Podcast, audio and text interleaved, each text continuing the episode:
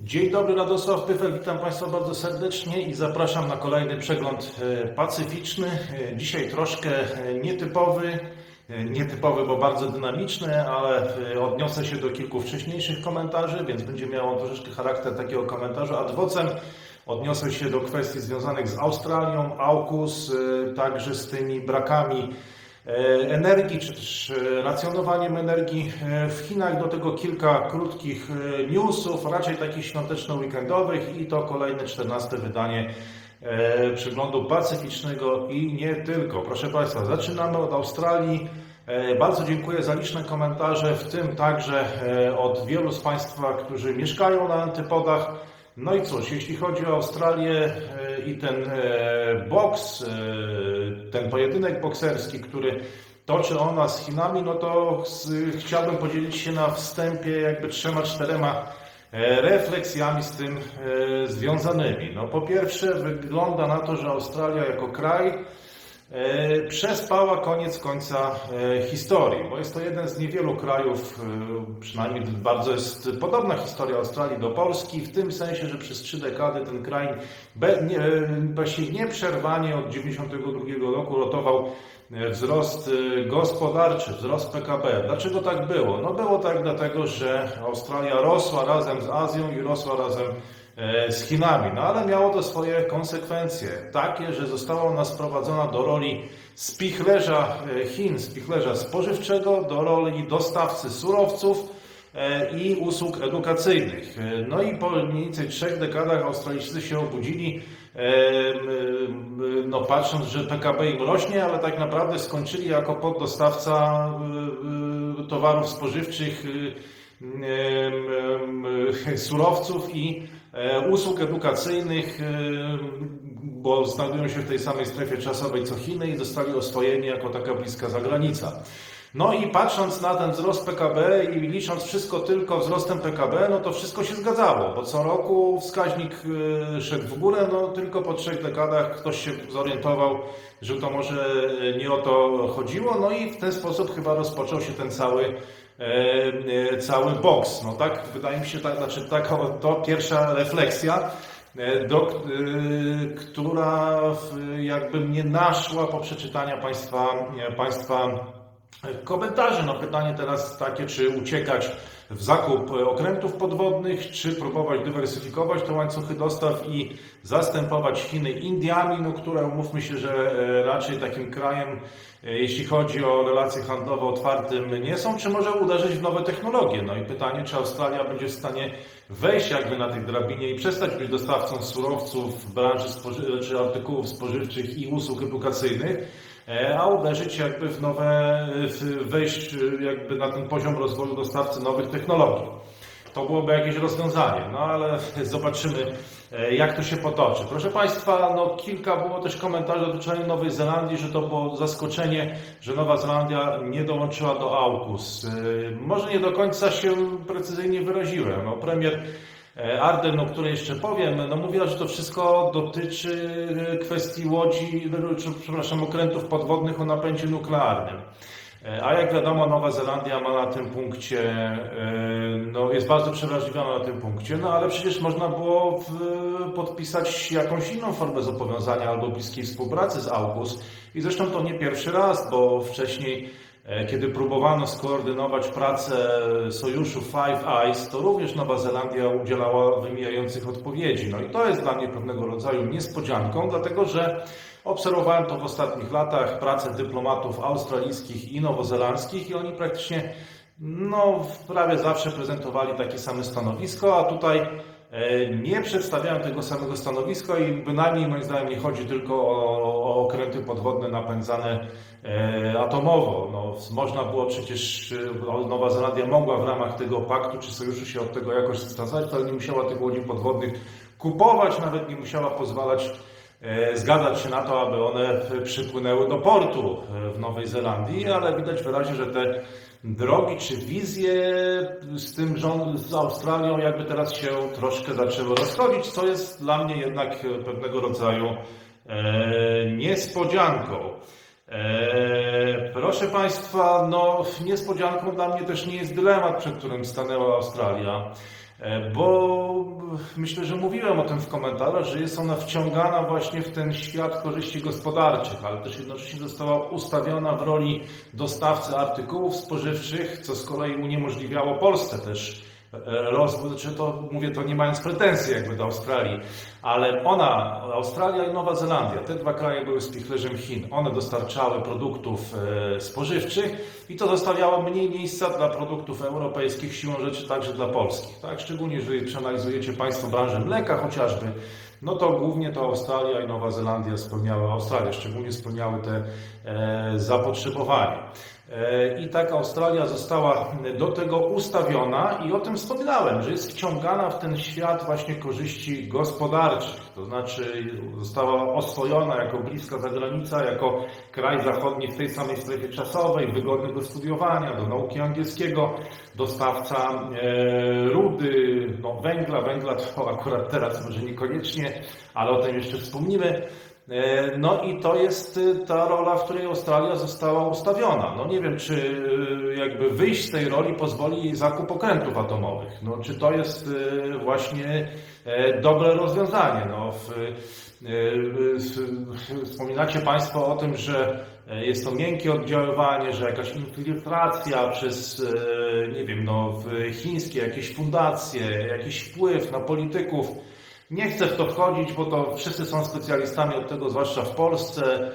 E, ale, no, ale, ale jeśli tak się dzieje, no, jeżeli politycy australijscy zostają, potem dostają pracę w chińskim biznesie, chociaż to jest nam kraje europejskie, gdzie e, premierzy czy głowy rządów tych, szefowie rządów tych państw po zakończeniu swojej misji zatrudniali się w Gazpromie.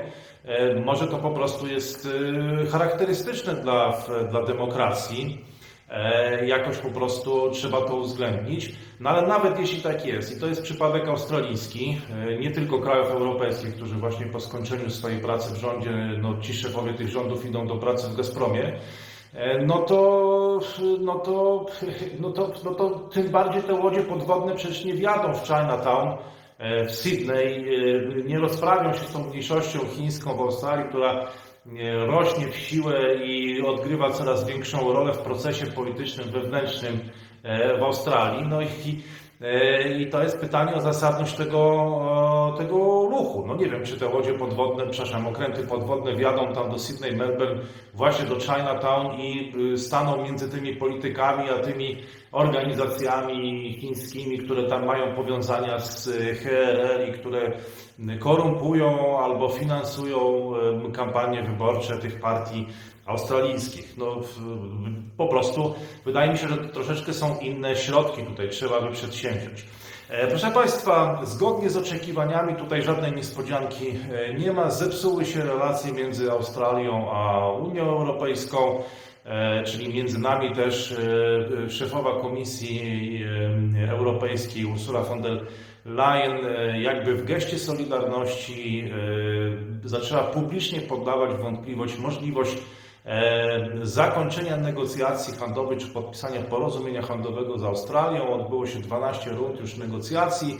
Kolejna miała odbyć się w październiku, no ale została przesunięta podobno na listopad, tak twierdzi minister handlu Australii. No oczywiście, jak się Państwo domyślacie, to dlatego, że skrzywdzono Francję, której szef dyplomacji nazwał ten deal, wyrzucenie Francji właściwie z tego dealu e, militarnego, e, nazwał wbiciem e, noża w plecy. No i teraz jakby w odruchu Solidarności szefowa naszej Komisji Europejskiej, czyli Unii Europejskiej, w której Polska też jest członkiem, no, mówi, że tutaj nie wiadomo, czy te negocjacje zakończą się sukcesem, no ale zostały przeniesione i jest nie wiadomo, czy prawdopodobnie z jakimiś tam problemami będą się toczyć. E, będzie to pewnego rodzaju niedogodność dla Australii, e, która właśnie wyrzuciła kraj członkowski Unii Europejskiej, Francji z tego, z tego dealu zbrojeniowego, no pewnie to się będzie jakoś tam toczyć, ale jest to jednak pewnego rodzaju niedogodność i tutaj e, właśnie Unia Europejska solidaryzuje się e, z Francją skrzywdzoną przez ten właśnie e, pakt e, obronny, czy militarny, czy pakt bezpieczeństwa właśnie na Indo-Pacyfiku e, i ten zakup za 40 miliardów dolarów sprzętu wojskowego i łodzią na napędzie atomowym. To tyle a propos Australii. Proszę Państwa, co do węgla, no zmienia się troszeczkę narracja. Co do węgla i braku, też racjonowania elektryczności w Chinach, zmienia się troszeczkę narracja. Na początku chodziło głównie o ten pakiet klimatyczny i ograniczenie wydobycia, przekroczenia tych emisji. No teraz zaczyna mówić się coraz więcej o braku węgla i jakie roz, pierwsze rozwiązania też te publiczne, które ogłosił jakby rząd chiński, dotyczą tego, że będzie próba wygenerowania tego węgla na rynku lokalnym, rynku wewnętrznym przez chińskie firmy, no ale tak się składa, że węgiel chiński jest mało kaloryczny, więc może tego problemu nie rozwiązać. No i w takim razie wchodzi w grę import z innych kierunków i tu wchodzą w grę głównie trzy kierunki. Indonezja, szczególnie południowe Chiny, one zresztą w ogóle zaopatrują się w węgiel Indonezji, Indonezja, Mongolia, no Australia oczywiście, jak Państwo wiecie, nie wchodzi w grę, bowiem trwa ta wojna handlowo-dyplomatyczno-celna między Australią a Chinami, no i Rosja, proszę Państwa. I to może być ciekawe, dlatego że Rosja odpowiada za 74% importu węgla do Polski. Czyli jeżeli zaopatrujemy się w jakiś węgiel z zagranicy, no to głównie z Rosji. On płynie szerokim strumieniem do Polski, aż 74% importowanego do Polski węgla pochodzi z Rosji. I wiem to z odpowiedzi wiceministra Sobonia, wiceministra aktywów państwowych, który zapytany w jednej z poselskich interpelacji, ile, jak wygląda jakby rynek węgla w Polsce, przytoczył takie liczby, że właściwie 24% węgla w Polsce to jest rynek zewnętrzny, z czego 74% rynku tego zewnętrznego zapotrzebowania zaspokaja Rosja. Czyli 18% węgla w Polsce, jak Państwo sobie weźmiecie kalkulator i to policzycie, ale zrobiłem to wcześniej, około niecałe 18% węgla pochodzi z Rosji w Polsce. I teraz, jeżeli Rosja zdecyduje się przerzucić ten węgiel do Chin, nie wiem, właśnie jestem ciekaw bardzo, jak to może wyglądać, czy to w ogóle jest możliwe, bo Rosja jest skoncentrowana na rynku europejskim, czy tutaj Chiny mogą pozyskać ten węgiel, węgiel w Rosji, bo będą próbowały go gdzieś pozyskać. No i teraz pytanie, jeśli pozyskają, to zakładam, że tych obostrzeń klimatycznych raczej tych limitów nie utrzymają w tym roku. No to się okaże pewnie w najbliższych dniach, tygodniach. O co tutaj tak naprawdę chodzi? Czy chodzi o dowiedzienie tych limitów, czy może jakaś zmiana, zmiana łańcuchów dostaw, to już widać, że takie dyskusje się rozpoczynają. Czy może o, zmiana, o zmianę tych limitów, czy może uderzenie jeszcze właśnie w te łańcuchy tak, żeby to było bolesne dla niektórych krajów, czy może po prostu naprawdę tego, znaczy może po prostu smog chce się napić tej energii, a już nie ma skąd jej podbierać. No ale w każdym razie wychodzi na to, że, że, że będzie, że będzie z, problem z dowiezieniem tych limitów CO2, z ograniczeniem, z ograniczeniem emisji w tym roku. No zobaczymy, jak będzie się sytuacja układać w następnych latach. Ja tutaj wprowadziłem wątek Polski, bo za chwilę z racji tego rosyjskiego węgla, być może, który jakby szerokim strumieniem płynie do Polski, być może będziemy musieli e, taką dyskusję już nawet nie na takim niszowym kanale, ale w mainstreamie e, podjąć.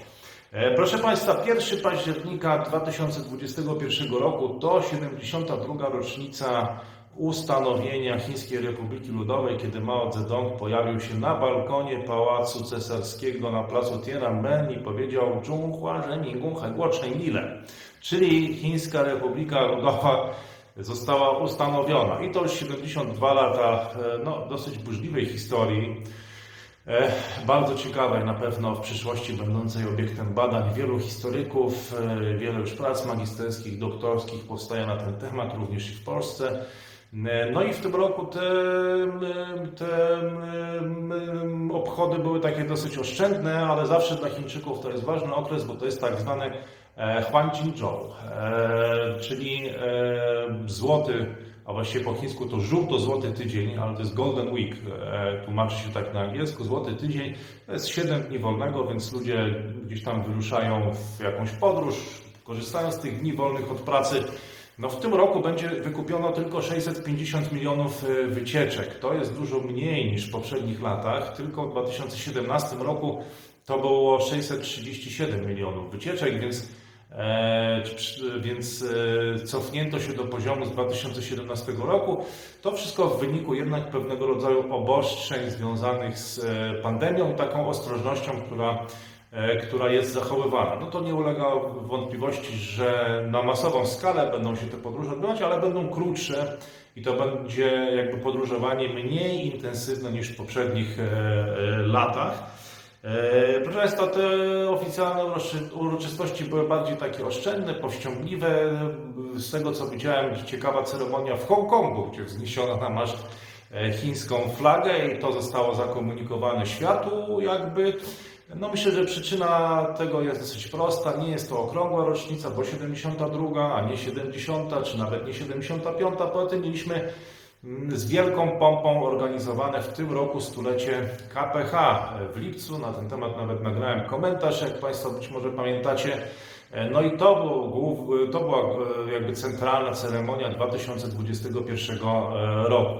E, w tym roku to była taka ceremonia, można by powiedzieć, bardziej standardowa. E, nawet z tego co wiedziałem, Xi Jinping e, wygłosił przemówienie do społeczności międzynarodowej, która rozpoczyna Expo w Dubaju. No i właśnie, proszę Państwa, przenieśmy się do Dubaju teraz w tym przeglądzie pacyficznym. E, I tam e, Expo, które jest opóźnione o rok, bo ono pierwotnie miało odbyć się w 2020 roku, zostało przeniesione na ten rok. 190 krajów będzie w nich uczestniczyć, w tym Polska i polskie stoisko przygotowane przez Polską Agencję Rozwoju Przedsiębiorczości, w skrócie PARP. No to nie stało się jakimś przedmiotem może debaty międzynarodowej, bo jak wiemy w ostatnich kilkunastu miesiącach i nadal mamy inne zmartwienia niż e, Narodowe Stoisko na Expo. No ale może warto się przyjrzeć, e, jaka jest ta wizja Polski, jak ten pawilon wygląda i co chcemy pokazać, jak się widzimy w tym świecie globalnej e, gospodarki. E, proszę Państwa, następne Expo no to będzie 2023 rok i Buenos Aires, czyli tam się przeniesiemy wtedy do Ameryki Łacińskiej, a 2025 rok to i tutaj może mała niespodzianka Osaka. No, niespodzianka dlatego, że ostatnie Igrzyska Olimpijskie odbyły się w Tokio. Jak wiemy, troszkę Japończycy nie byli e, entuzjastycznie nastawieni do tego pomysłu. Chcieli troszeczkę przesunąć to w czasie, to się ostatecznie nie udało. No ale w 2025 roku miejmy nadzieję, że sytuacja na świecie będzie zupełnie inna i te Expo w Osace będzie odbywało się w zupełnie innych nastrojach niż Igrzyska Olimpijskie w Tokio, które zresztą jak na to, jak to się wszystko zapowiadało, to udało się chyba całkiem, e, całkiem e, nieźle. Proszę Państwa, wspominałem o e, Nowej Zelandii, o Australii. Dzisiaj w Indo-Pacyfik staje się tym globalnym centrum i polityka tych krajów zaczyna nadawać ton, zaczyna być niezwykle interesująca. Nagrałem dwa komentarze o polityce Japonii i Australii, a na pewno jeszcze się wybierzemy do Nowej Zelandii. Będzie trzeba się przyjrzeć również Korei. To są bardzo ważne kraje regionu Indo-Pacyfiku i ich postawa jakby w koncercie mocarstw. E, więc do Nowej Zelandii jeszcze wrócimy. No, sprzyjrzałem się premierce e, Nowej Zelandii e, i powiem szczerze, że bardzo ciekawa historia, bo jest to e, osoba, która wychowała się w rodzinie nowozelandzkich mormonów i dopiero w wieku 25 e, lat wystąpiła jakby z kościoła świętych dnia ostatniego, e, ogłaszając, iż jest agnostyczką. E, w wieku 37 lat stała się najbardziej, najbardziej, najmłodszą kobietą premierem na świecie. Były, były szefowe rządów, ale żadna z nich nie miała 37 lat, nie była w tak młodym wieku. Co ciekawe, w latach 2008-2010, ponieważ e, e, pani Adler, Adler, Adler, przepraszam, jest reprezentantką grupowania lewicowego, no to pełniła funkcję przewodniczącej Światowej Unii Socjalistycznej, czyli takiej młodzieżowej organizacji socjalistycznej światowej, czy też no, organizacja, globalna organizacja młodzieżówek socjalistycznych. E, No, w- przyjrzymy się Nowej Zelandii. Jeszcze będzie e, ku temu okazja, bo to kraj ciekawy, stojący przed też niezwykle interesującymi dylematami w czasie tego koncertu e, mocarstw. Skoro poświęciliśmy trochę czasu Japonii i Australii, no to będziemy musieli się też przyjrzeć e, Nowej Zelandii, na pewno też i Korei. E, Proszę Państwa, e, e, dosyć pracowicie za E, Powiada się ten przyszły tydzień. E, W, e, w środę wystąpię na kongresie 590 i to już dzisiaj polecam Państwu uwadze tą imprezę.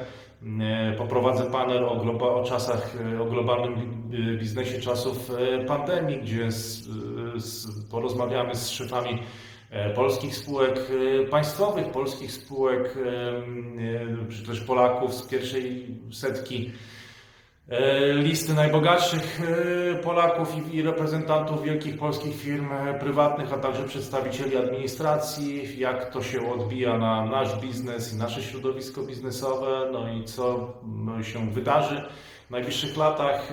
E, Przygotowuję też takie wystąpienie e, o, o, o Azji, o tym, dlaczego jest ona ważna i co Polska powinna zrobić, żeby dopasować się do tego świata Indo-Pacyfiku, który staje się dzisiaj tym globalnym centrum, to już chyba nikogo przekonywać o tym nie trzeba. W związku z tym, skoro nie trzeba nikogo przekonywać, no to można już mówić, co można by zrobić tak na dobrą sprawę. Zamiast y, poświęcać ten czas na jałowe przekonywanie, no bo to już chyba udowodniła, y, udowodniły wydarzenia ostatnich kilkunastu miesięcy, że Indo-Pacyfik y, y, tym regionem najistotniejszym się staje i będę właściwie zaproponuję kilka takich rzeczy, które uważam, że mogą być ciekawe, więc polecam Państwu śledzenie transmisji na żywo, czy też później na YouTube, bo to wszystko też będzie e, opublikowane i to jest w środę. Dzień później będę, we Wrocławiu, e, gdzie będziemy kontynuować ten wątek. E, Tam z kolei wystąpię też w panelu o globalnej e, gospodarce i o tych zmianach, e, które dzisiaj powoduje jakby region, region Pacyfiku. Bardzo ciekawa impreza e, G2 w Poznaniu, która łączy biznes i geopolitykę. To jest pierwsza tego typu, tego typu próba podjęta właśnie jakby dyskusji czy rozmowy polskich firm, także tych średniej wielkości, które muszą zmierzyć się z tą rewolucją technologiczną i rewolucją geopolityczną. Więc jeżeli będziecie Państwo we Wrocławiu, no to może się, e, może się spotkamy właśnie 7, mm, 7 października. Będę podsyłał też linki, bo, bo, bo wydarzenie e, też później będzie częściowo, częściowo chyba publikowane na, na YouTube, tak jak to było w zeszłym roku, gdzie też właśnie w tych dniach byłem na stadionie e, miejskim we Wrocławiu, gdzie, gdzie ta konferencja się e, odbywa. Proszę Państwa, bardzo dziękuję wszystkim wolontariuszom, którzy się zgłosili. Działamy, e, bardzo dobrze nam to idzie. Na azjatycki wiek, na stacjonarne miejsca już nie można się zgłaszać, także mm, no przykro mi, ale może, może jak się skończy pandemia, albo w jakiejś nowej rzeczywistości, albo może w przyszłej edycji, mamy już full, jeśli chodzi o udział stacjonarny, ale czekamy na tych jeszcze, którzy się mogą zgłosić online. No może jeszcze online byśmy przyjęli e, jakieś pojedyncze osoby. Myślę, że warto, bo będziemy w sposób nieoczywisty mówić o tematach, które, e, których albo w ogóle, o których się w ogóle nie dyskutuje, albo się dyskutuje z opóźnieniem, albo się dyskutuje na takim największym poziomie ogólności. Więc e, tak jak już tutaj mówiłem, na pierwszym spotkaniu będzie to jak wyprawa do wnętrza Ziemi, nawiązując tutaj do powieści Juliusza Werna i będziemy wchodzić głębiej, przynajmniej będziemy się przewijać przez tą, przez tą, e, przez tą powierzchnię i widzieć przez to jakby zupełnie nowe rzeczy, czy też te rzeczy, relacje między nimi w innej e, perspektywie. Oczywiście chiński biznes również polecam. Tutaj jeszcze jest e, miejsce, miejsca stacjonarne. E, Pacyfik, no to już tutaj nie tylko przegląd pacyficzny tego dowodzi, że jest coraz istotniejszym regionem, gdzie coraz więcej się dzieje.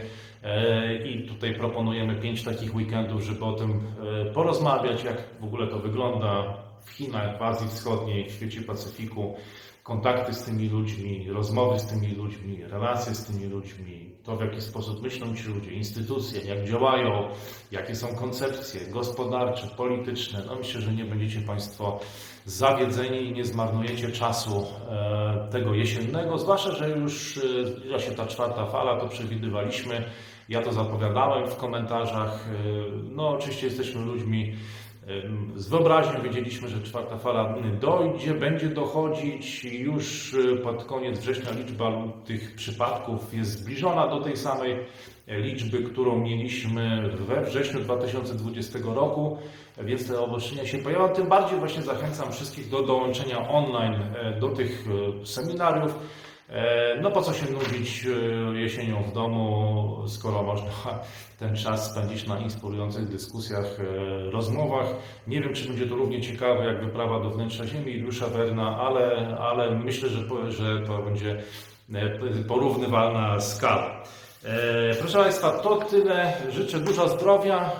No i widzimy się w niedzielę, gdzie tradycyjnie zawsze w niedzielę wieczorem też pojawia się komentarz na, na kanale Radosław Pyfel. Pozdrawiam wszystkich na antypodach. Australia, Nowa Zelandia, USA, Szwajcaria, Czechy, Islandia i wiele, wiele innych, Niemcy i wiele, wiele innych krajów. Azja oczywiście też, kraje azjatyckie, gdzie, o, gdzie znajdują się widzowie kanału Radek Pyfel. Dużo zdrowia, miłego weekendu i do zobaczenia wkrótce.